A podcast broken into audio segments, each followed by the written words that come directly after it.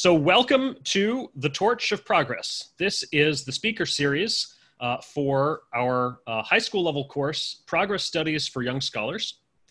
Progress Studies for Young Scholars is uh, a course in the history of technology, uh, an overview of human progress in, at least in, in technology and industry. Um, it originally ran over the summer, uh, this past summer, as a uh, summer program, and is now being run this fall uh, as uh, an after school program or as uh, part of the virtual school of um, the Academy of Thought and Industry. Um, you can find out more about it at progressstudies.school. Um, I am your host, Jason Crawford. Uh, I run the uh, website The Roots of Progress, uh, which you can find at rootsofprogress.org, where I write about the history of technology and the philosophy of progress. Uh, and our guest today is uh, Adam Mossoff, professor at the uh, Scalia Law School at George Mason University, um, and an expert in patents and intellectual property. He is also the founder of the um, uh, Center for the Protection of Intellectual Property um, at George Mason. So, uh, welcome, Adam. Thank you. Thank you, Jason. It's great to be here. All right. We've got a few people filtering in, but um, let's just get started because I'm sure we've got a lot to talk about. So, um, uh, we're going to focus most of the discussion today on patents. Let's just begin at the beginning. Um, what what are the origin of patents? Where did they come from? Oh, uh, it's a really great question. Um, yes, in the beginning, there was a person who invented something. um, so it's a really great question um, because even the term patent is very historically contingent, and people might wonder why do we call these things patents? so it starts in uh, feudal England um, uh, hundreds of years ago. Um, the, uh, and the crown uh, exercised uh, its royal prerogative, its, its, its powers as the crown, um, by granting favors to people um, and, and engaging in various economic and other domestic policies to promote the realm. Um, and the legal mechanism that the crown did this through was by writing these very formal letters that were known as letters patent. So, and, and it was uh, the reason why they were called letters patent is because uh, at that time, uh, the English legal system followed uh, what was called law French. They had been heavily influenced by uh, the French language through the Norman invasion of 1066. And, um, and so, the, so in French, the adjective comes after the noun. Um, so patent here was being used as simply uh, as an adjective of open, is an open letter. So you would get a letter from the crown that you could run a mill or start a um, or, or, start a, um, a, a, commercial area, a, you know, a trading area, or start a business. And um, and um, and and the crown used letters patent generally for issuing all sorts of uh, grants of royal privilege. In fact, our property rights and land all start with with letters patent as well as grants to various feudal lords that eventually evolves into our property rights system we have today.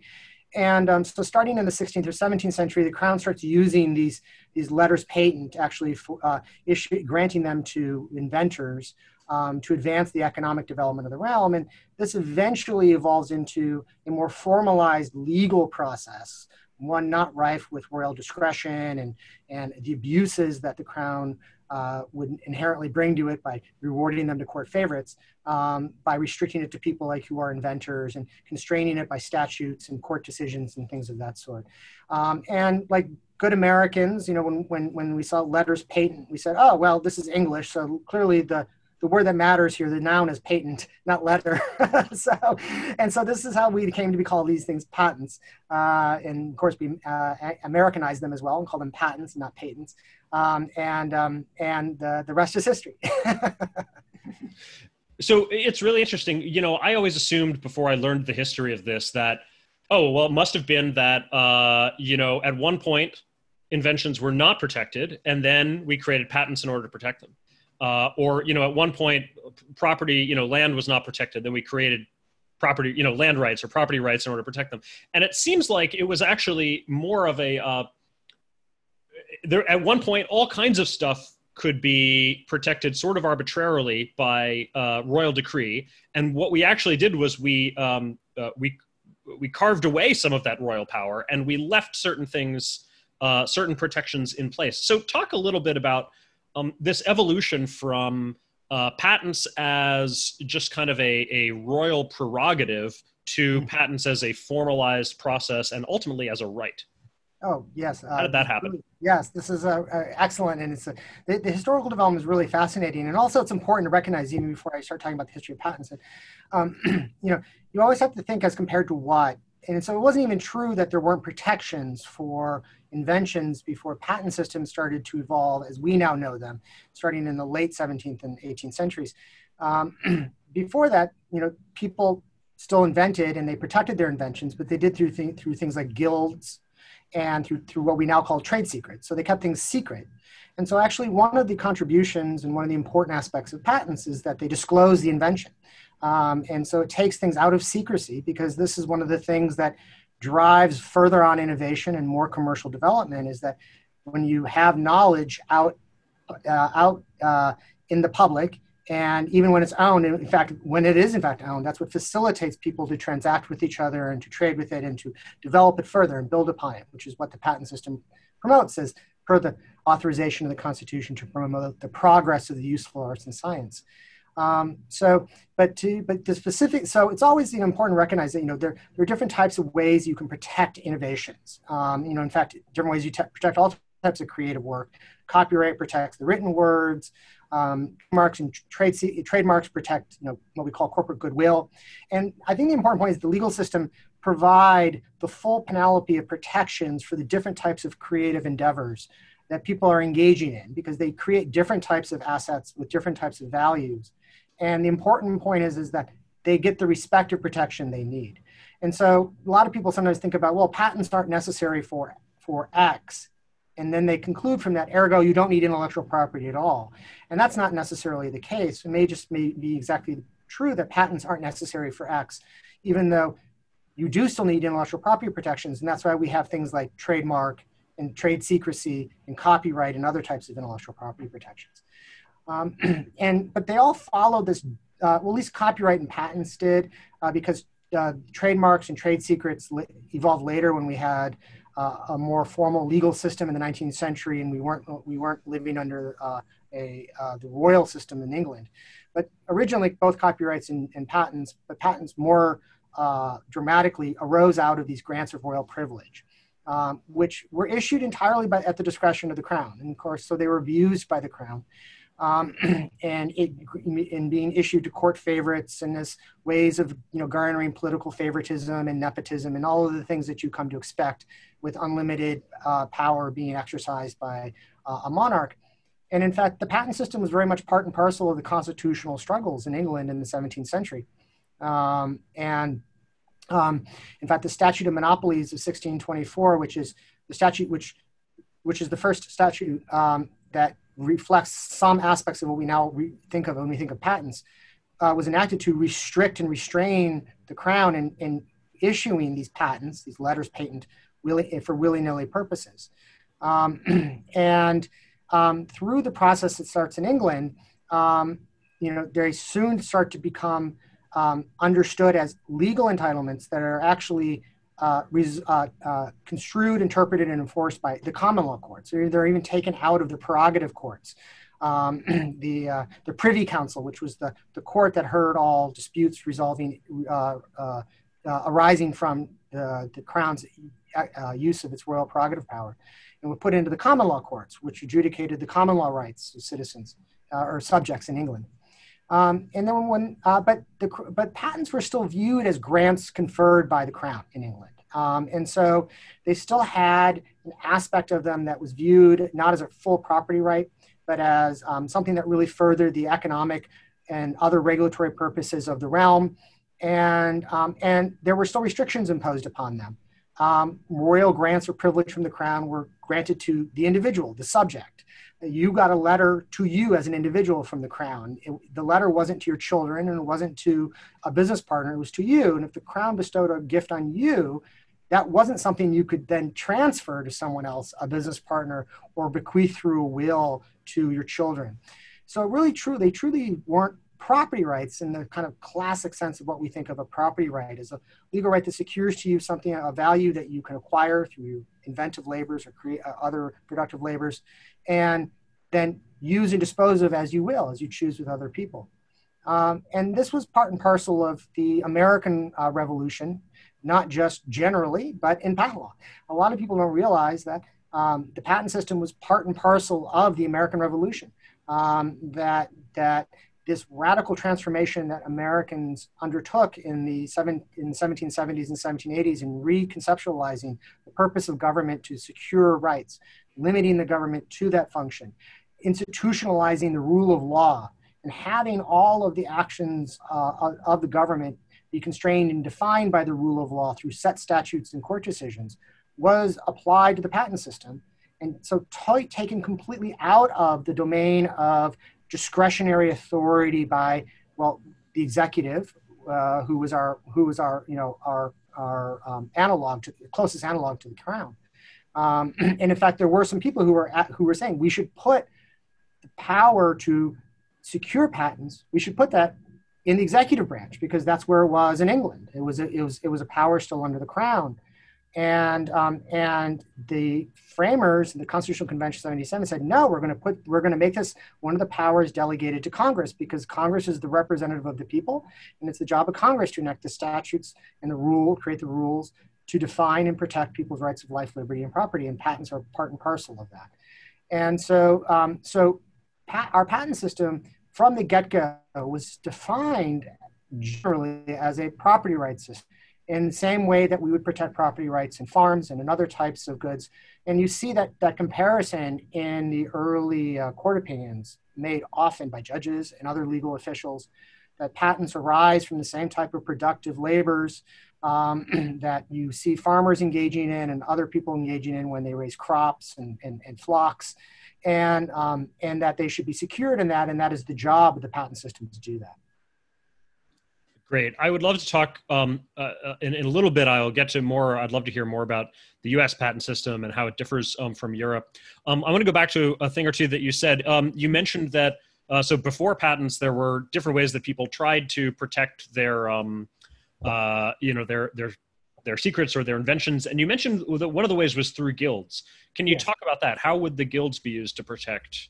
Uh, uh yes. Uh, uh, so the guilds. Um, so what one of the functions of guilds, why guilds arose, was in response to the fact that craft knowledge and technology was very valuable, and they understood the problem that if if if the information is leaked and gets out, then the people who retain that information, have that information now, have lost the value of the resource because it's now freely accessible and usable, and it can't be constrained, and, and it's and it's harder to stop other people from using it. So one of the actual original governing functions of the guild system was to ensure the secrecy and ensure the internal protection of the various technical arts that comprise the skills of the guild members, whether it was in, you know, whether it was in carpentry or whether it was in masonry or something of this sort. And the guild systems protected this, you know, through their own internal rules. Um, guilds in some countries were formal legal institutions, but but more often than not, they were private institutions.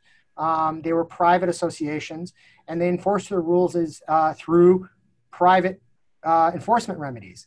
Um, we in the law today refer to this obliquely as self help. Um, everyone else would refer to this simply as vigilantism or violence. uh, and so, if you and if you broke the rule of your guild, you would be uh, usually beaten up kicked out of the guild and sometimes killed. Um, and, um, and, and because that was the only way that they could enforce the secrecy. Um, and, you know, they recognized after several hundred years, I mean, as part of the Enlightenment, as part of the development of the Enlightenment, that, you know, having, uh, creating other alternative legal mechanisms for protecting the, the fruits of inventive and creative labors, um, while at the same time distributing knowledge in, um, in a more peaceful and economically efficient and, progr- and, and, and productive manner would be good for everyone, would lead to flourishing lives and flourishing societies. And that was in part and parcel some of the impetus for thinking about taking this existing device that the crown was using for, for the, you know, for personal purposes, purposes or at least the economic, the, the, the rationalization for the letters patent for inventions and technologies was that this was just an economic policy, just domestic policy development of the realm. Grant someone a monopoly so that they'll develop the, the develop the technology. They start to think about well, we have this kind of semi-existing legal mechanism. We can convert it into something that actually will serve other purposes and better purposes, both for individuals and society at large. So if I'm a blacksmith, let's say, uh, and I in the whatever 1500s maybe, um, I am part of the blacksmiths guild. Uh, suppose I devise uh, or somehow come up with a better way to make steel, and I or you know, and I can make now tougher steel, better swords. Um, so one thing I can do is I can keep that a secret. Don't tell anybody how I do it, and now I can command a higher price for my wares, presumably because they're higher quality would there be is there another option so through the guild is there some i mean if i tell the guild maybe maybe we'll keep it a secret within the guild but all my fellow blacksmiths now benefit from my discovery is there a way to get you know is there was there a way within the guild system to get kind of paid for that even by your fellow blacksmiths or like could you no, get a reward I don't know. I don't. Uh, I, I must confess, I don't know all of the intricate details of the different ways in which the guilds functioned and how, and, and how they worked. I, I know them only generally as an institutional alternative to systems like patent systems and copyright systems and trademark systems. Um, because, the, because, because if you don't provide, the point is, is that humans will create the institutions and, and other mechanisms, both formal and informal, to protect information or protect the values that they're creating. If, uh, you know, if you don't provide uh, the type of protection that you that should be provided to them. Um, and so, so it's an advance, and, and, you know, and it, and and more importantly, as you said, like regardless of whether you shared it with the guild or not, the point is, is it was still kept secret, whether it was kept secret to you or was kept secret to the guild. And in fact, this is pro- probably why a lot, you know, the development of technology and innovations was largely flat for a very long time, in addition to many other social, economic, and and, and technological factors, was because if so, because you know people are, we're, we're human beings, we're naturally creative, we we think about things, but new information and new ways of doing things died with people um, because they did. They either kept it secret to themselves or it was kept secret to the guild, and the guild didn't guilds weren't designed to promote innovation. Guilds were designed to keep inf- information internal to them only. So, um, so, so the guild didn't have any incentive to try to build on top of any new information either. If someone happened to do that and the guild developed it, then that that, that happened. But, but that wasn't part and parcel what happens. It's really it's really significant that you know patents, and this is one of the reasons why you sometimes hear, well, patents are a blockade. They stop people from innovating. It's like actually patents are the exact opposite. It's one of the ways the reason why patent lawyers sometimes scratch their heads at, at, at that framing of patents and in, in the policy debates or by or by people more generally. It's kind of, it's it's it's more rhetoric than reality because the whole purpose of patent one of the I shouldn't say the whole purpose one of the one of the functions of patents is to publish the knowledge. Patents are published; they're made public. Anyone can read them, and anyone can can can build off of them and invent on top of that, those inventions. And in fact, that's one of the reasons why patents are published. So um, one of the reasons is so that people can innovate on top of it. And then if you create an innovation on top of a prior innovation, then you enter into what's called a license agreement. You go back to the original inventor and say, well, I need to use your invention in my invention. It's, it's in your interest because you're going to make more money and this person says awesome. And you exchange and, and, therefore you enter into a on contract that we call in intellectual property circles a, a, license. And and i'm not being bombastic. I mean trillions of dollars exchange hands every year uh, through intellectual property transactions like that that maximize value that bring that that that further spur in, innovative developments and actually convert inventions that are in lab that occur in labs and in garages actually into usable technologies by consumers that's sold in the marketplace. Um, what about uh, were there other? You, you, mentioned about sort of the history of England. Were there other um, uh, precursors to patents or anything? Uh, I've heard some things about perhaps maybe 15th century Venice, mm-hmm. you know, mm-hmm. kind of Renaissance Italy, like around there. Where else in in history do we see any kind of precursors to patents? So the so the earliest that you see uh, to what we now have as patents, the modern patent system, which really doesn't develop until the into, as I mentioned, until the 18th century. In fact, the American patent system became the model that the rest of the world copied in the 19th century, in mm. part hmm. because of the success of America. Um, you, you, know, the patent system was part and parcel of the tremendous uh, economic growth in this country in the 19th century. Um, and so, but the earliest precursor to that you see that's closer to that is, is Venice. Venice uh, enacted a, a statute um, that, uh, that was something like a patent. It provided some protection uh, for an invention, legal protection that was term limited, but it was not what we now know as patents. It was, it was, it was, it had elements of what we now think of as patents. So it had superficial similarities, but it really did. But what we now have, what we now identify as patent systems, are relatively new, just like most property rights and most kind of uh, other types of legal and corporate um, rights that we have are relatively new. Um, you know, this is a, another common complaint that people have, oh, well, patents are very new. They're just a couple hundred years old. This is what makes them suspicious or compared to property rights and land. It's like, well, property rights and land only evolved several hundred years before patents did.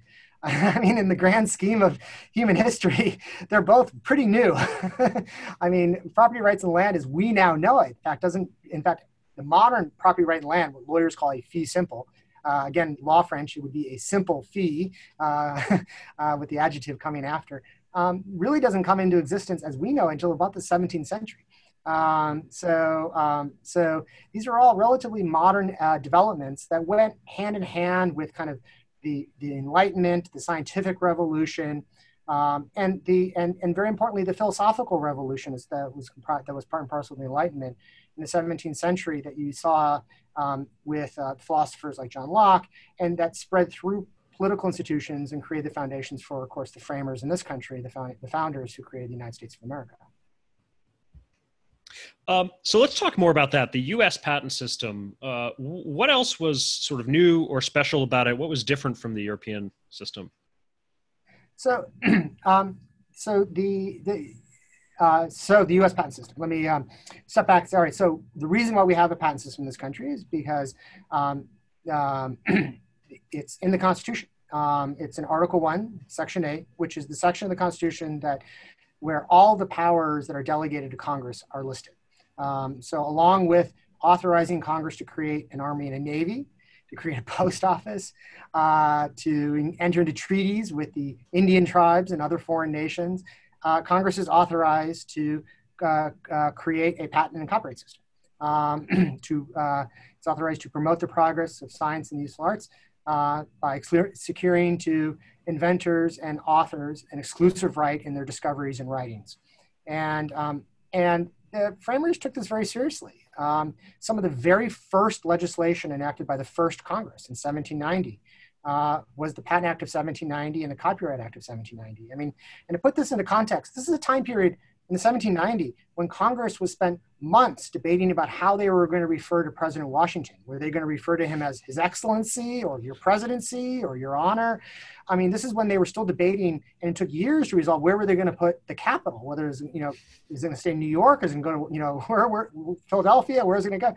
They immediately enacted a copyright and patent statute. Um, they understood that this was foundational to protecting uh, the rights of innovators and creators, and that it was important for the growth of our country um, and the and the flourishing society that we would become.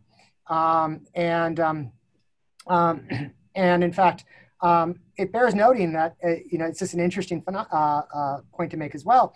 Um, the patent and copyright clause in Article One, Section Eight, and it's Clause Eight in in the in, uh, in in Article One, Section Eight is the only place in the Constitution proper. So the Constitution written at the Constitutional Convention of 1787, where you find the word right even used, um, where Congress is authorized to secure the exclusive right to inventors and authors, um, their discoveries and writings. Um, and you know, so pre-Bill of Rights, only the, the, the, document only has one place where it mentions the, word right, and that's in the Copyright and Patent Clause um, or patent and copyright clause. Uh, you know, they, they're synonyms. And so, um, so it, it, again shows you the seriousness in which they took this. The fact that they put it in Congress, as I mentioned, took it away from the executive, which was the English model, that it was primarily in the executive branch and it, it was, part, it was part and parcel of the Crown's powers.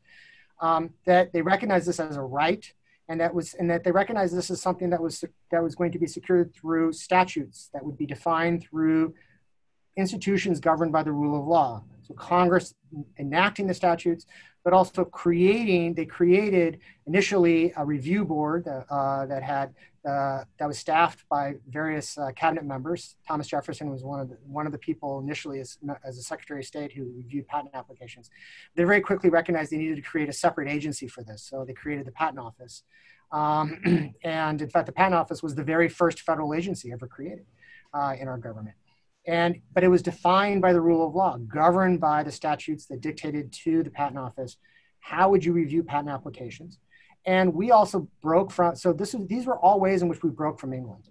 Um, because in England, patents, as I mentioned, there, there were some statutes that governed it and they were being adjudicated, as we say in the law, these disputes were being resolved over patents in courts of law but they were still being issued by the crown and it was still being viewed very much in this context of a privilege being issued by the crown. So, um, so you couldn't, so it was not a property right in the full sense of the term.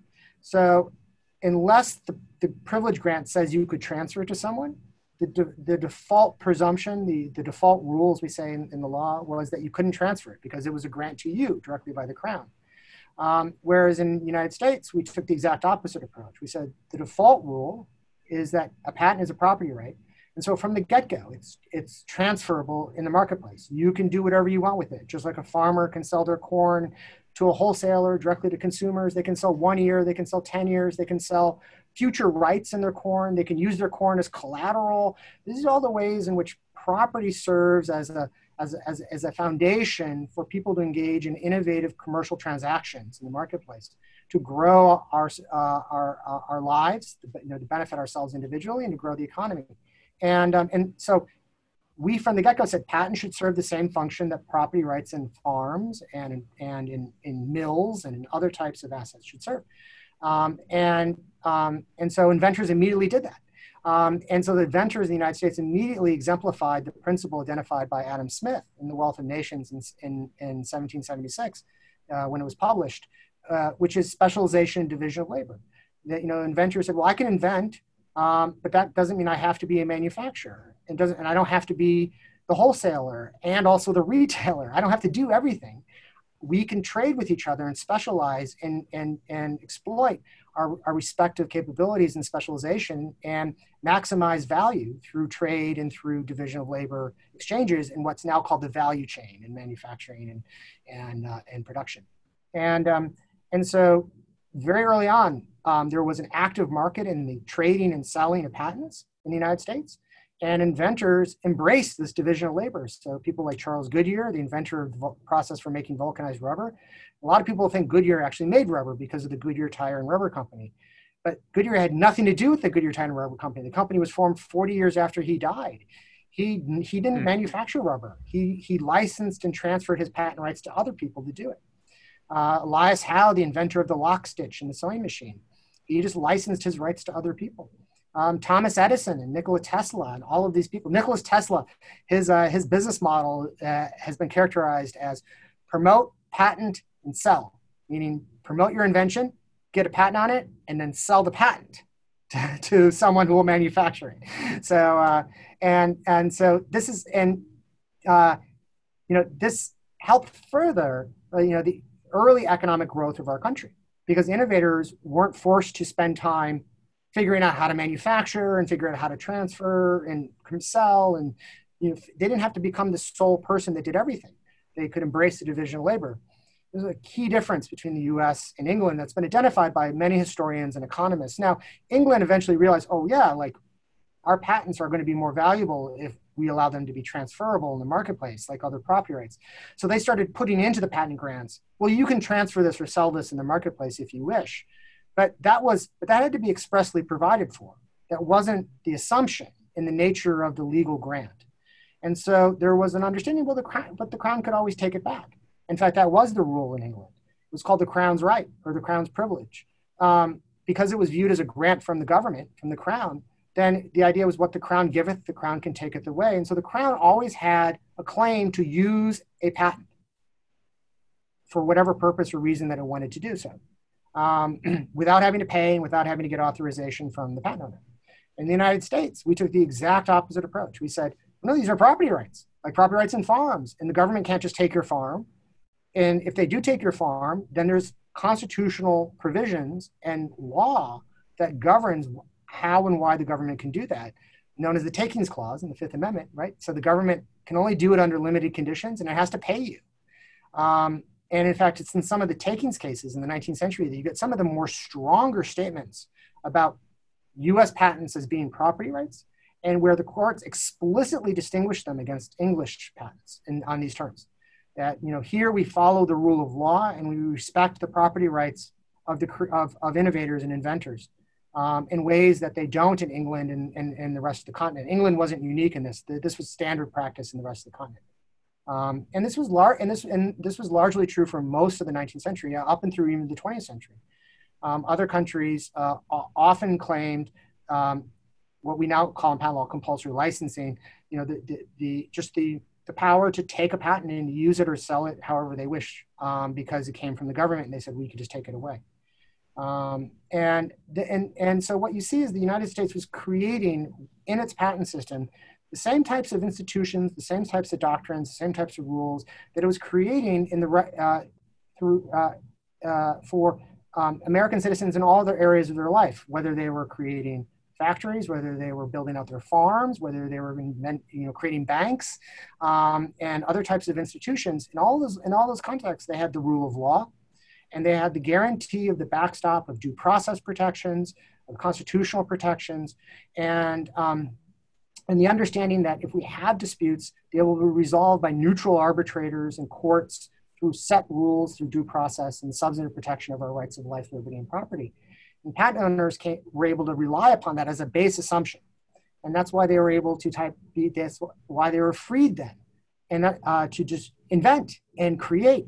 And it's why, this is why, you know, as I mentioned, Elias Howe and Charles Goodyear, but Samuel Morse, the inventor of the electromagnetic telegraph, and Samuel Colt, the inventor of the repeat, repeating firearm, and, and, and Cyrus McCormick, the inventor of the mechanized reaper, um, and um, and uh, Woodworth, the inventor of the first um, uh, uh, plane um, uh, machine for you know for making wood, uh, standardized wood uh, um, and leather products.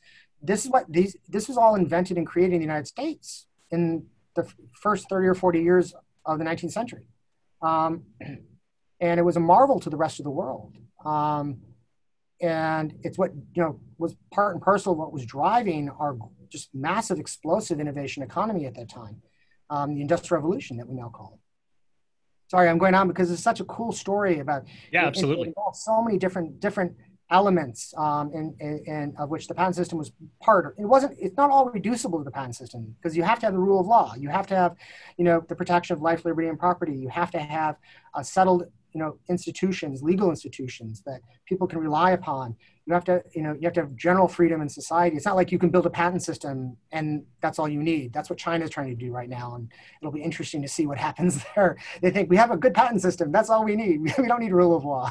We can be still a tyranny. Um, i no that's not true. And so but uh, but uh, but definitely the patent system was was very much part and parcel of what historians refer to as American exceptionalism and, and what's part and parcel of the unique American experience of the 19th century. Yeah. Wow. Um, great. So let's see. Uh, we're going to go to audience questions in uh, maybe five or 10 minutes. So if anybody has um, questions for Professor Mossoff, go ahead and just put them in the chat. Um, if we uh, for students of the uh, the course, um, as always, we have the uh, the thread in our private Slack, and I'll I'll try to give priority to your questions. But um, everybody uh, everybody else, just go ahead and kind of uh, type them into the chat uh, in the in the sorry in the Zoom here, the Zoom chat, and and then we'll get to them in um, maybe ten minutes or so. Okay. Um, Okay, great. So uh, I promised in uh, promoting this that we would talk about uh, quote unquote patent trolls. So, uh, so let's talk about that. So, what does that term even mean? Uh, what, why do why do people use it? It's obviously a very negative term. And then, you know, is there another way to look at this? Like, do, would you know, do do, the, do these uh, so-called trolls have a um, have an actual you know valuable function? Yes, yes. Of course, no. Oh, of course, no. Calling someone a troll is totally positive. Like they're they're cute and furry. um, yeah. So uh, clearly, it's a pejorative term uh, that that has arisen in the patent policy debates in the past. It's a relatively uh, new term. It's a, it's it's uh, it really started to come into vogue um, about uh, 15 years ago. Um, and um, and um, I don't like the term, and I don't use it. Um, uh, and one, and the reason is um, for the same reason I don't use the term robber baron, um, is that it's a it, it's a pejorative term that's used in the policy debates by people who have um, either by academics and other scholars and uh, activists and commentators who are very critical of the patent system, um, or by companies who have a vested interest in we given their current business models and weakening patents um, because this uh, it, you know assists them in their current business models, and so they're pushing this uh, the, uh, this, uh, this patent troll term. But the reason why I don't use it, as I mentioned, is it, ha- is it has the same status as robber baron. Um, you know, it's as you mentioned, it's pejorative, and it has no settled definition or meaning. Um, uh, and um, and so it's very it's it's not objective in the sense. Um, the generalized framing of the term, uh, to the extent that there is a meaning to it, is anyone who doesn't manufacture their patented invention, right? Um, but as I just described, right, then that means Charles Goodyear was a patent troll, and Elias Howe was a patent troll, and Thomas Edison and Nikola Tesla, because these people didn't manufacture their, their inventions. They licensed and sold and engaged in lawsuits with people who infringed their patent rights. Um, and, um, and so when you posit that to them, they say, oh, well, no, no, no, we don't mean them. So we, we mean someone who has a bad patent. And he's like, well, what do you mean by a bad patent? What's a, what's a bad patent? Is that, you know, is that like living on the wrong side of the patent tracks? is, that, is it being a bad person? Oh no, low quality patent. You know, somebody takes a low, well, what do you mean by that? because there's no historical or subtle uh, baseline for defining what counts as a quality patent. Um, there's no economic or statistical study that has shown that we have more so-called low-quality patents or bad patents issuing today than we did 20 years ago, 30 years ago, 40 years ago, or even 100 years ago. I mean, we couldn't have those studies, even if we wanted to try to try to create them, because the technology has changed, right? So, what makes potentially a you know advanced biotech innovation today, a good quality patent or a low quality patent has nothing in, in, in common with you know um, Westinghouse invention on the steam uh, brake uh, for railroads. Um, and so and um, uh, and so you know if you hear claims like, well, the patent office is issuing lots of bad patents today, you one of the questions asked is, well, how do we know that? I mean, people say that, but I mean, you know, people say there were lots of bad robber barons in the 19th century. How do we know that? People say that. Now, are there some bad actors in the patent system? Are there some people who do get, are there some mistakenly issued patents? Of course. I mean, no human institution is going to meet some platonic uh, ideal of perfection. Um, humans are not omniscient, and so we make mistakes, and the patent office issues them, and we often hear of the mistakes. Like, you know, there were a patent issued on a method of using a laser pointer to, try, you know, to exercise a cat, and a patent on a method of using a tree swing. I mean, these are. I mean, the patent office also issues um, more than 300,000 patents a year, um, and so then the question becomes, well, are there more of these types of patents issuing now compared to you know 100 years ago when, or you know, in 1820 we were issuing you know i think there were 25 uh, uh, i think there you know several hundred patents issued by the us patent trademark office. I don't recall the exact number. I mean how many of those were bad patents we don't know.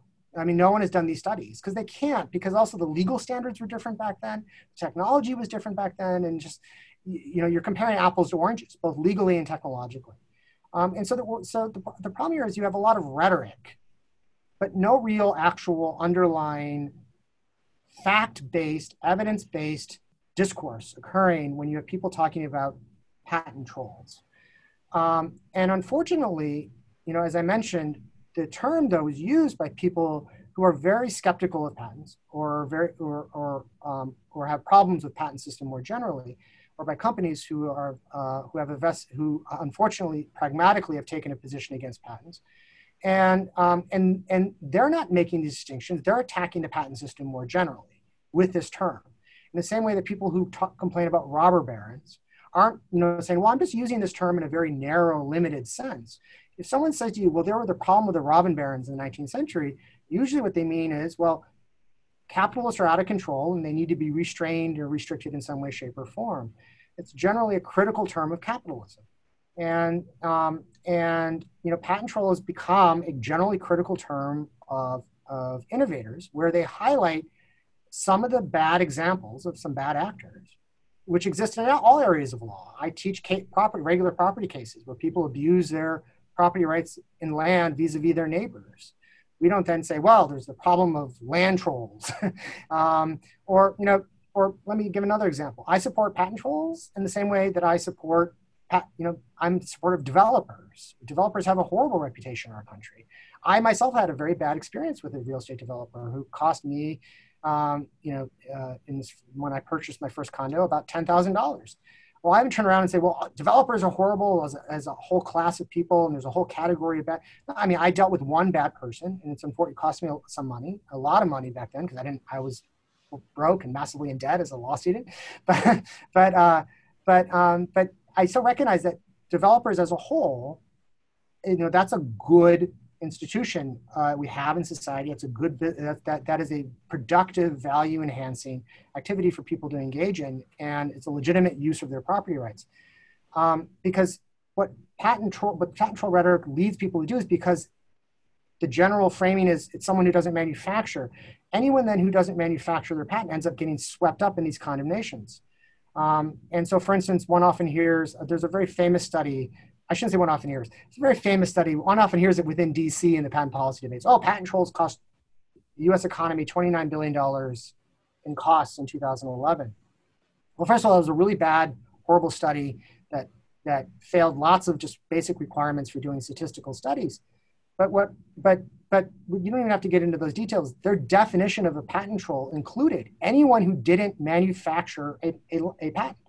So who counted as a patent troll according to the, the to those uh, to uh, Mike, Meurer and Jim Bessen, the authors of the study? Um, universities, because universities don't manufacture their patents, they license their patents.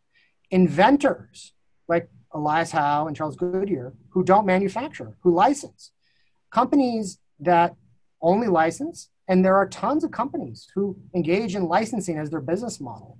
You know, Qualcomm and now now Nokia, which used to make phones but doesn't.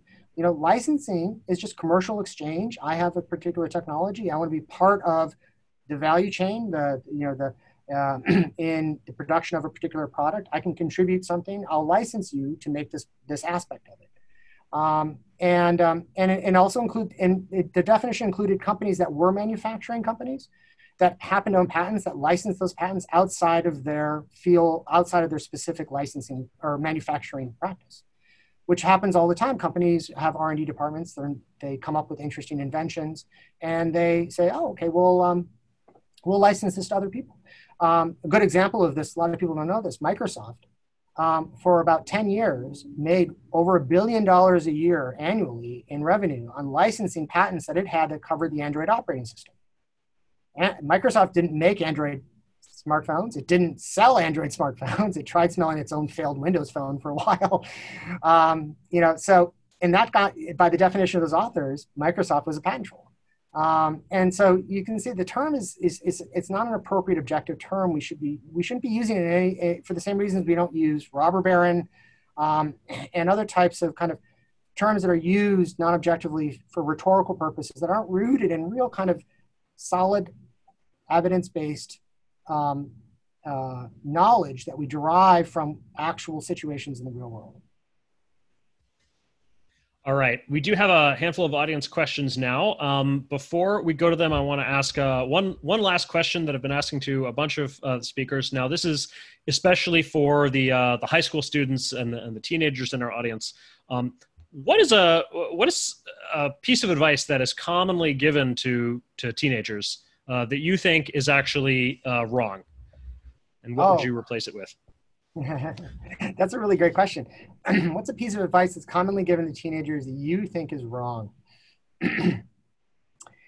um, you know what? I you know that's a really great question because I don't um, and I had to think for a moment because I don't interact with teenagers a lot. I I, I teach graduate students, so um, and um, but I'll have some. Te- I, I have a teenager myself now, so so uh, so this this this is good that I start I start thinking about these things. Um, the you know I think one of the a, a, a very common piece of advice I think that one often hears, or it's not explicitly made, but it's often implicit, is, um, well, what do you want to do with your life? You know, you have to figure out as a teenager, like what your career is going to be, what your passion is. and you can't as a teenager. You can't really even as a as a young adult. You can't know what you love and what uh, and what really drives you until you do it, until you actually engage with the world and undertake some experiences, or at least start to study these issues. You know, and so so you know, don't worry too much about like figuring out like, oh, what am I going to be doing with my life? And um, you know, am I going to be a, am I going to be an entrepreneur and do a startup, or am I you know am I going to be going to finance? You know, you know, you may like that, you know, and so pursue it if you think you might like it, but also be willing to recognize, you know, once you start doing, you may discover actually no, there's something here about this that I I really don't like it, and I I need to change, and you should be willing to do that because you can't deduce abstractly. You're not born with a set of values that drive you and inspire you to produce the best work and to wake up every day and say, I am loving my work and loving my life and ready to go. And the only way you discover that value is by taking action in the real world to pursue it and seeing how it feels to you and how and whether it's something that really means something to you. Um, and I'm speaking per, probably from personal experience. I changed my my focus in terms of my career goals three or four times. When I first went to college, I thought I was going to be, I grew up in the 80s, so I, I was going to go to Wall Street and become a millionaire by the time 30. And, and, you know, so I was getting a degree in economics and international affairs. And then I, and then I, and then I realized, oh, no, I don't want to do that. Um, I'll, um, I really, and then I started to get interested in, in, legal philosophy. I took a legal philosophy course. I always loved philosophy. Um, and, um, and it wasn't until I took a legal philosophy course I was like, wow, this is really exciting. This is really cool. So this is what I'll do. I'll do legal philosophy. So I'll, I'll be a philosopher specializing in legal philosophy. So I'm going to go in academia. And so, and I pursued that for a very long time, actually. I, I got a degree in philosophy and then I went to a PhD program in philosophy and I was in that for five and a half years before I realized I hate this. I hate being in academic philosophy. I'm a slow learner, but I figured it out. I, you know, and, and and of course, one of the reasons why I figured this out was because I started taking courses in graduate school in the law school, where I was in graduate school at Columbia. And, and I was really enjoying my law professors, and I was really enjoying my interactions with the law students. And I really was not enjoying my, my philosophy professors or my interactions with the philosophy student or and my fellow graduate students and a lot of the philosophy students as well. And I realized I'm on the wrong side of the academic divide. I, I, I want to be a law professor. Um, and, and so I switched um, in the late 90s. Uh, uh, I was always planning going to law school to back up my PhD in philosophy. I left a PhD program. I didn't get a PhD, um, and but I never looked back. And I and I love what I do. Um, and you know, and that's, you just have to be open to realizing and being very sensitive to. Well, you thought you might like this, but you don't, and that's okay because that's part and parcel of the learning process. In fact, as a parent, I can tell you the way we learn is by making mistakes, by trying something and not liking it, or making a mistake, and then you now know what you don't like, and that tells you what you do like, or what what what's the right way to do something. Cool, that's a great story, and um, echoes a little bit. I think some of the answers we've heard from previous speakers, uh, actually, in terms mm-hmm. of. Uh, maybe take a little bit longer don't don't be in a rush to figure out you know what you want to commit like the rest of your life to yeah um Okay, great. So we've got some questions from the audience now. So uh, so let's go to these. There is a story that uh, in the late 1800s, uh, somebody who was running the patent office, I think, uh, said that the, the patent office is going to need to shut down soon because there was nothing left to invent. Is yeah. this true? Do you know? Is there a source from this, or is this a urban? Yeah, it's, it's, it's it's a little. It's it's one of these half truths. It's like yes someone said something like that, but not literally. yeah. So uh, yeah. So there was there was someone in the patent office who said along the lines of like everything is starting. Our, our impression is everything is starting to be invented but he wasn't advocating for it was an off the off the cuff remark and it, he wasn't advocating for shutting down his the patent office he actually they, he didn't advocate for that it's how it's characterized like oh the hubris of people they didn't realize that you know because more inventions would be created because they knew that. They they they they lived through it at the patent office. Um, and in fact you know the late 19th century is right around the time where we finally um, we, the scientists finally figure out the space of chemistry, right? They, they finally figure out and, and settle on the periodic table of elements um, as the as as the agreed upon mo- uh, model and the the the, uh, the, the and and it becomes accepted scientific knowledge that the atomic model of matter. And so you're just on the cusp now of the pharmaceutical revolution um, because now they understand exactly how molecules work and so right around this time you start getting some of the very early first true real farm valuable uh, pharmaceutical patents that start to issue uh, around the turn of the 20th century. Um, and you know, and the U.S. is the birthplace for this, um, and we, you know, because we provided solid protection for these types of new types of innovations from pharmaceuticals all the way up through computers. We also led the world in protecting computer uh, computers as well, providing patent protections. That's interesting. I thought a lot of the early uh, pharmaceuticals came out of Germany, right? Bayer, Hoechst, uh, BASF, these the German chemical companies. Yes, pharmaceutical inventions um, and patents, and they were getting patents on them as well in Germany. Um, but the but the but the um, but the U.S. overtakes Germany um, very soon um, and I shouldn't say very soon. In the 20th century, the U.S. overtakes uh, overtakes Germany. So by the time you get to the mid 20th century, a lot of the primary uh, pharmaceutical innovations are, are occurring in the United States. Hmm. And then, um, very significantly, uh, there's a very famous 1980 uh, Supreme Court decision called U.S. or Diamond v. Chakrabarty, where the U.S. Supreme Court says um, that a genetically modified uh, organism, in this case was a bacteria that had been genetically modified to eat oil, it didn't work, but it but it, but it had been genetically modified. It was a patentable invention. The patent office originally said no, it wasn't, because uh, this is a work. You know, this is just a natural phenomenon. It's a living animal. And Chakrabarty, who was a very famous uh, bio uh, re, uh, medical researcher, took it all the way to the U.S. Supreme Court. The Supreme Court said, "Yeah, no, this is an invention. This is a this is a valuable creation. This is exactly what uh, the patent system is designed to promote and secure." And, um, and the US was unique in this because other countries said, no, we are not allowing patenting on life. We're not allowing patenting on, on, on these types of early biotech innovations. And the United States stood out from that and said, no, we are. And it's the reason why the biotech revolution happens in the United States. Hmm. Um, because immediately as a result of, of the US Supreme Court and then, and then uh, issuing this decision as an interpretation of the patent laws, and then the patent office saying, okay, we're open for business. Please submit your patent applications. Venture capital started flowing just by leaps and bounds to biomedical researchers. And, um, and this is universally recognized as one of the reasons why the biomedical revolution occurs in the United States in the 1980s and 1990s is because we were the first country uh, uh, uh, compared to the rest of the world uh, to provide protections in, uh, in this space. Wow. Okay, um, next question. Harry Mullen says he hears the US patent system has declined and other countries have better ones. Um, so is that true? Do you agree? And if so, what are the, can you summarize the issues? Yes, so uh, um, yes, you probably heard that from me. so, because I've been writing on this and speaking on this in op-eds and in my academic work and scholarship, and I've been, and these are some of the issues I've testified before Congress on. So in the past 10 or 15 years, part and parcel of actually the patent troll policy narrative that has that has really overtaken um, the has overtaken Congress and the courts and the regulatory agencies. Um, you know, there was there's been a moral panic um, about the patent system in, in in Washington D.C. You know, people think, oh yeah, patent trolls are running rampant and the patent system's broken and innovators can't innovate and everything. And so um, Congress has constantly been amending the laws, the patent system laws, uh, to weaken patent rights, to make it harder to get patents, harder to license them, harder to enforce them. The U.S. Supreme Court has been issuing decisions in, in, uh, in patent cases at a greater at, at, a greater rate than we have seen uh, in almost 100 years.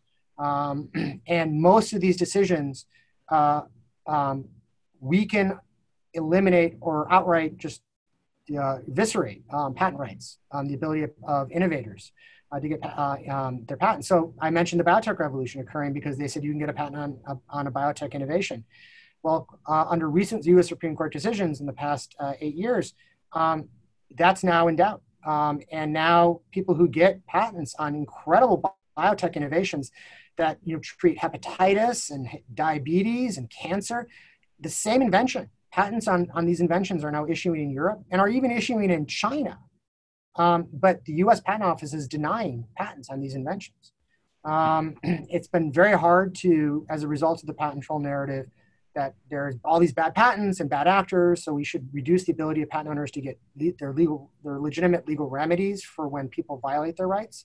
Um, you can get damages, and so the value of damages has been has been reduced significantly. What you what a court will will, will give you as damages, and your ability to get an injunction has has been uh, severely hampered as well. Um, and we've created a whole administrative tribunal at the Patent Office called the Patent Trial and Appeal Board, goes by the acronym PTAB, whose sole job is to cancel patents. Um, uh, issue patents, and anyone can file a petition from anywhere in the world for any reason um, to cancel a patent. And and this P, and the PTAB has cancellation rates that have ranged over the past. Uh, it was created in 2011 and started hearing cases in 2012. From 2012 to today, cancellation rates have ranged anywhere from 70% to as much as 100%. Um, and so this has severely devalued patents because in the United States, US patent rights have become unreliable and they're not become effective. They've not become a property right that you can point to and say, venture capitalist or other company that I want to license with, you can depend on this as a valid, stable property right that we can transact over. Um, or you can, I can use this as collateral to get venture capital funding. Um, and venture capital funding is drying up, as studies are showing, in patent intensive uh, um, industries. So, in the biotech industry, and biopharmaceutical industry, medical device industry, and even in some of the patent intensive areas of the high tech economy and the computer industry, uh, you have venture capital shifting away from those areas because they're, because they're, they're less reliable investments. Um, and this is very significant because, as I mentioned, China has developed the exact opposite in the past five or six years, which is, uh, you know, no one foresaw that that China would develop a, a, a, a very robust and, and, and, stable patent system. And Europe continues to generally protect patents as well as they have after they modeled themselves after the US uh, in the 20th century. So, in a certain sense, we're, we're, we, are, we are in the process of going back to what patents were like under the royal prerogative power, where they're administered, they're, they're administered through discretionary processes in the administrative state that aren't function under the rule of law, where there's a lot of uncertainty and not and lack of protection and recognition for due process, and lack of pro- core property right protections, um, and and you know over so know, throwing off all the elements of the patent system that made it so successful in the United States and other countries are going the opposite direction. And we live in a global economy. And so venture capital and economic growth will flow to the places where you have stable property rights protections and you have the ability to ground economic activity and, and the foundation of, of property rights. So it's a real, it is, it's a real concern. And the problem with the patent system is that you don't see the, the, the, harm from weakening our patent system isn't tomorrow. It's 10 years from now or for modern bio, biopharmaceutical companies, their, their timeline of investment is 15 to 20 years. So the problem is, we'll, it, so it won't be until the, later in the 2020s that we see the byproducts of this. And by then, no one will connect it with what happened 20 to 30 years earlier with the weakening of our patent system, unfortunately. Um, okay, great. We've got just a couple minutes left, so um, I'm going to skip around and see if we can get maybe one or two more questions in. Um, Tom Gill mentions that his father had 100 patents, but said that patents don't give real industrial protection because it's too easy for someone to patent a small variation. And therefore, your real protection is fast deployment. Uh, what do you what do you think about this? Um, so it depends. So yes and no. I mean, so yeah, you can. Um, I mean, and and I would have to understand what the patents are because in some contexts it's not true, in other contexts it is. Um, so pioneering patents, foundational patents can't, there are no variations. So Alexander Graham Bell, when he invented the telephone, I mean, he had total control over the entire telephone industry because there was no other way to have operate telephones other than by modulating the frequency of the of, of the of the uh, of the sound waves. Um, and um, and so, if you're talking about like you yourself are engaging in incremental innovations, they're published, people can read the patents, and then they can do something called designing around, which they can make compete, competing products in the marketplace that are distinct from and separate from, but nonetheless they themselves can get a patent on it as well. Then, then that's that's what happens in the marketplace, right? This is this is this is part and parcel of what property rights promote and secure. You you create a school that's really successful someone can look at what you did and say, that's a really successful school. I want to create a successful school too. I'm going to model it after yours, right? I'm going to copy it. And this happens, right? First there was Coke, then there was Pepsi, and then there was Tab, and then there was, and then there was gener- other generic sodas, right? Um, and um, uh, so, um, so it's a little, I, I don't, I mean, it depends on what you mean by the particular types of technology and the particular types of invention and the different types of business models and the particular sector of the economy which you're working with. And in fact, where you have inventions or an innovative work where you don't have large scale r&d that's necessary to produce a product and there's fast development of the products and processes typically patents are not relied on as business models uh, in, in those contexts uh, they rely on other types of ip interests like trademark and trade uh, and even copyright um, so um, because they that accommodates the different types of economic activity that you're engaging in in this in this space. And this is the important point to recognize. Pat, pat, patents aren't the be all end all they function as property rights for a certain type of value you someone creates with a certain type of business model and a certain type of, of sector of the economy. And for other types of business models and other types of uh, sectors of the economy and other types of values you want other types of ip rights. And the important point is to have all of them there for the different types of innovative and creative labors that people are engaging in. Great. Okay, um, let's uh, sneak in maybe one last really quick one, hopefully. Um, book recommendations about the history of patents. What, what oh. so, um, you know, um, there are not a lot of really kind of just general audience, uh, lay audience books that have been written uh, about the patents, about patents. Um, there are some really interesting like history books, um, like the book by Zorina Khan, The Democratization of Invention, uh, uh, which, is, which highlights some of these aspects of the historical differences between the U.S. and other countries that I talked about. Um, you know, but that's an that's published by Cambridge University Press. It's it's an academic book. Um, you know, something that I do because I love what I do is I read books on inventors and innovators all the time, and almost all biographies of the great inventors and innovators have sometimes whole chapters, if not multiple chapters, on the patent system in there because they engage with the patent system. You know, Goodyear did, and and and Thomas Edison did, and Isaac Singer did, and, and Samuel Colt did, and Samuel Morse did. And so, really, what I, I, I, would recommend, and I have and I have lists on, on on on the internet in various places, and I can share generally with Jason is I have listed just cool books on development of the history of technology and innovation. But there is one book that I would recommend, and that is um, the, mo- the most powerful idea in the in the world. And I'm blanking on the author's name. Jason, I see Rosen, Will, William Rosen. Yeah, Rosen. an excellent book that melds the history of science, technology, politics, and patents. Um, and I think it tells a very compelling and interesting historical story of the evolution of the patent system in, uh, in England in 17th and 18th centuries. Um, and, and he's right about England compared to other countries of how England had a better patent system compared to other countries. And then we did even better. I'm happy to answer more questions if people would like to stay. Um, okay, yeah, sure. Let's uh, let's just take just a couple minutes, and obviously, if anybody has to go, um, I uh, you, you go ahead. But uh, maybe we can get in uh, one or two last questions. So, let's see. Um, so Trey Knighton asks a question about whether patents are more or less important today versus, say, 40 years ago.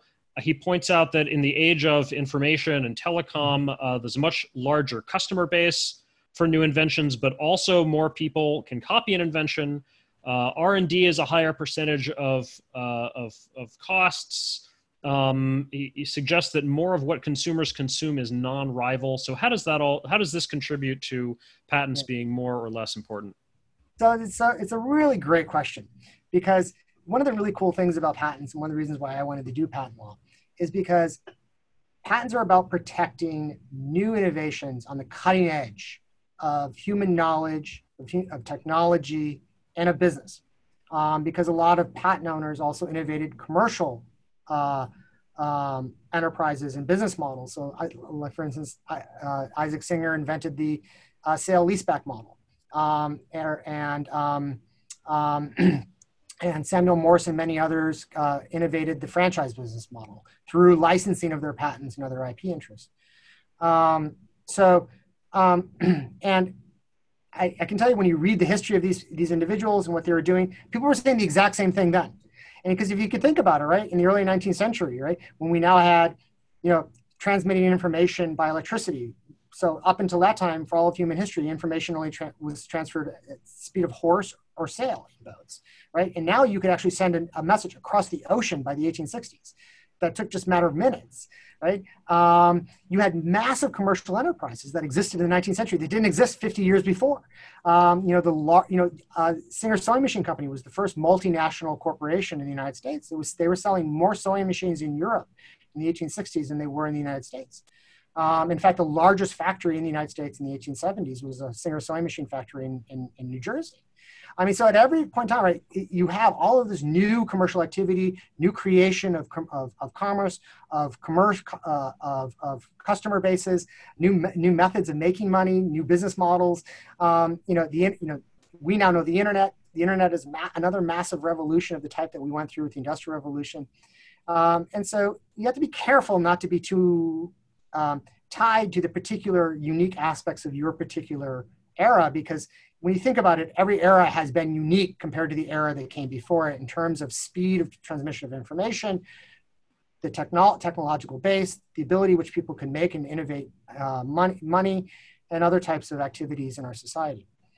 Um, and so, so, but you do hear very oftentimes, especially in the context of of the high tech industry or portion of the high tech industry, the Silicon Valley uh, uh, portion, um, the internet based portion, like, well, patents are this outmoded mode of protecting innovation because we don't we don't really need it now. We have other methods of making business. Well, that's not true uh, for all the high tech industry or all innovations today. Um, in fact, there is even in the high tech industry, there are many in- inventions in the high tech industry that require hundreds of millions, if not billions, of dollars to create through R and D. Uh, one example is the is the digital transmission technology in your smartphone, the 4G, 5G. 5G took Qualcomm uh, about 12 years and billions of dollars to invent. Um, and they need patents. They need patents to secure to them the, the fruits of their labors, their productive labors over all of that time, to license now the technology because they don't manufacture anything. They license the technology that they invented, the 5G, 4G, 3G, um, to, uh, to, to companies like Samsung and Apple and other companies that make smartphones. Um, also, companies that make you know enterprise software systems, um, you know, in, invest lots of, uh, of money to create these types of uh, innovations. The average cost of, of the of a single drug, the uh, so the average cost of R and D that's that that is represented by a single drug that is approved by the FDA to be to be sold to patients in the healthcare market is 2.6 billion dollars in R and D expenditures not behind that one single drug because that one single drug represents about 10,000 molecules that the pharmaceutical company originally started researching and were dry wells. Didn't they didn't lead to anything. And then it represents all the testing that they have to do and the development of uh, the mechanisms for delivering it into your body which are all innovative as well. It's a real it takes about 2.6 billion total in r&d sunk cost and 10 to 12 years on average to come up with a successful therapeutic drug treatment sold in the healthcare market. Um, and even out of that, then uh, one only one out of four of those actually makes enough money to pay that back and pay for the ongoing R and D that they're doing.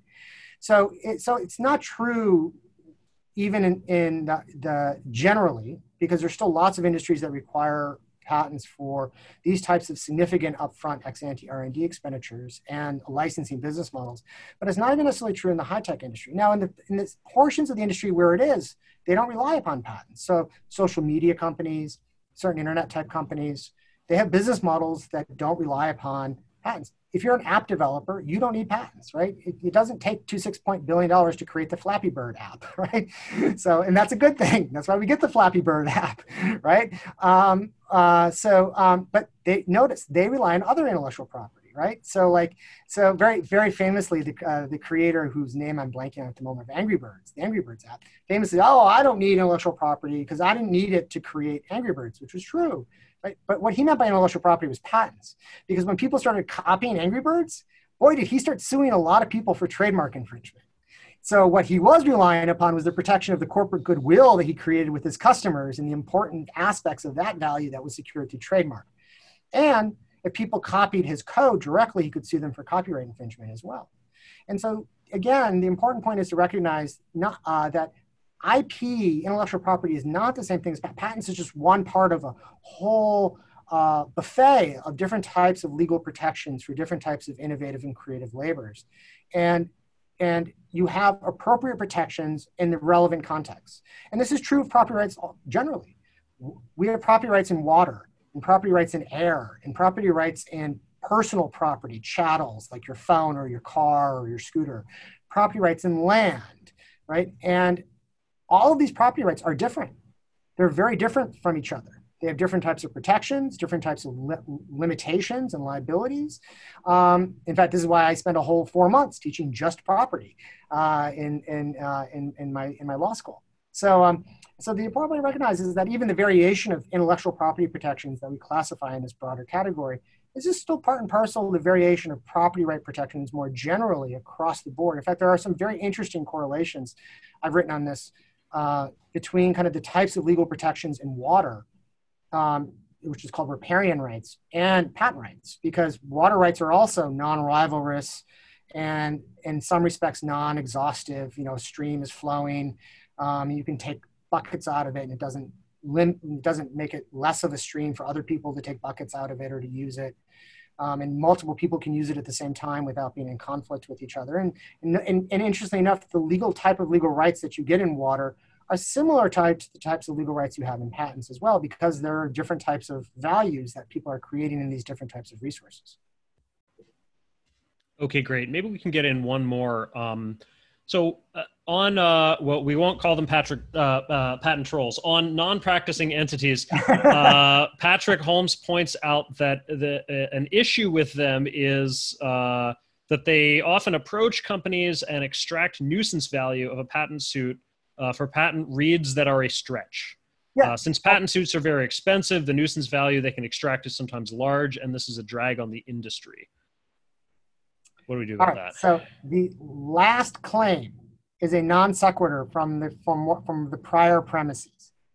So yes, there are um, there are some bad actors in the patent. I don't deny that. And, uh, one company, MPHJ, that was the company that was sending all the patent demand letters to the to the mom and pop coffee shop saying you're violating our patent on a Wi-Fi patent.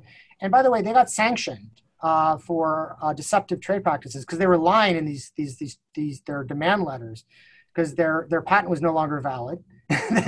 uh, they weren't providing the, the necessary information to even find the patent in their demand letter, and it was I mean this was this was fraudulent activity, um, and this is why we have fraud laws. This is why we have and laws, legitimate laws, not even, I mean, a lot of times this is channeled through antitrust, unfortunately, but, you know, there's common law protections against fraud and, and, and, uh, and what's, what the common law is called unfair competition, deceptive competition practices and things of the sort.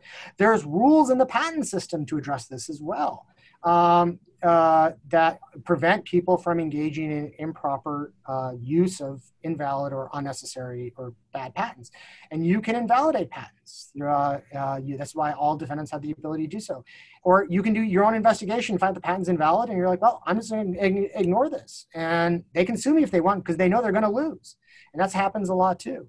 Um, now, this happens in the patent system, just like it happens that you know, guy, the old men chase children off of their property with lead pipes. That happens too. I have cases that I teach my children about that, or my children, my students about that, my professional children. And, and uh, um, so, but we don't then say, oh, old men with pipes are a drag on our economy because they're abusing their property rights. They might be if we can, sh- you know, you know, maybe we need to develop doctrines, new doctrines, and new issues to address that.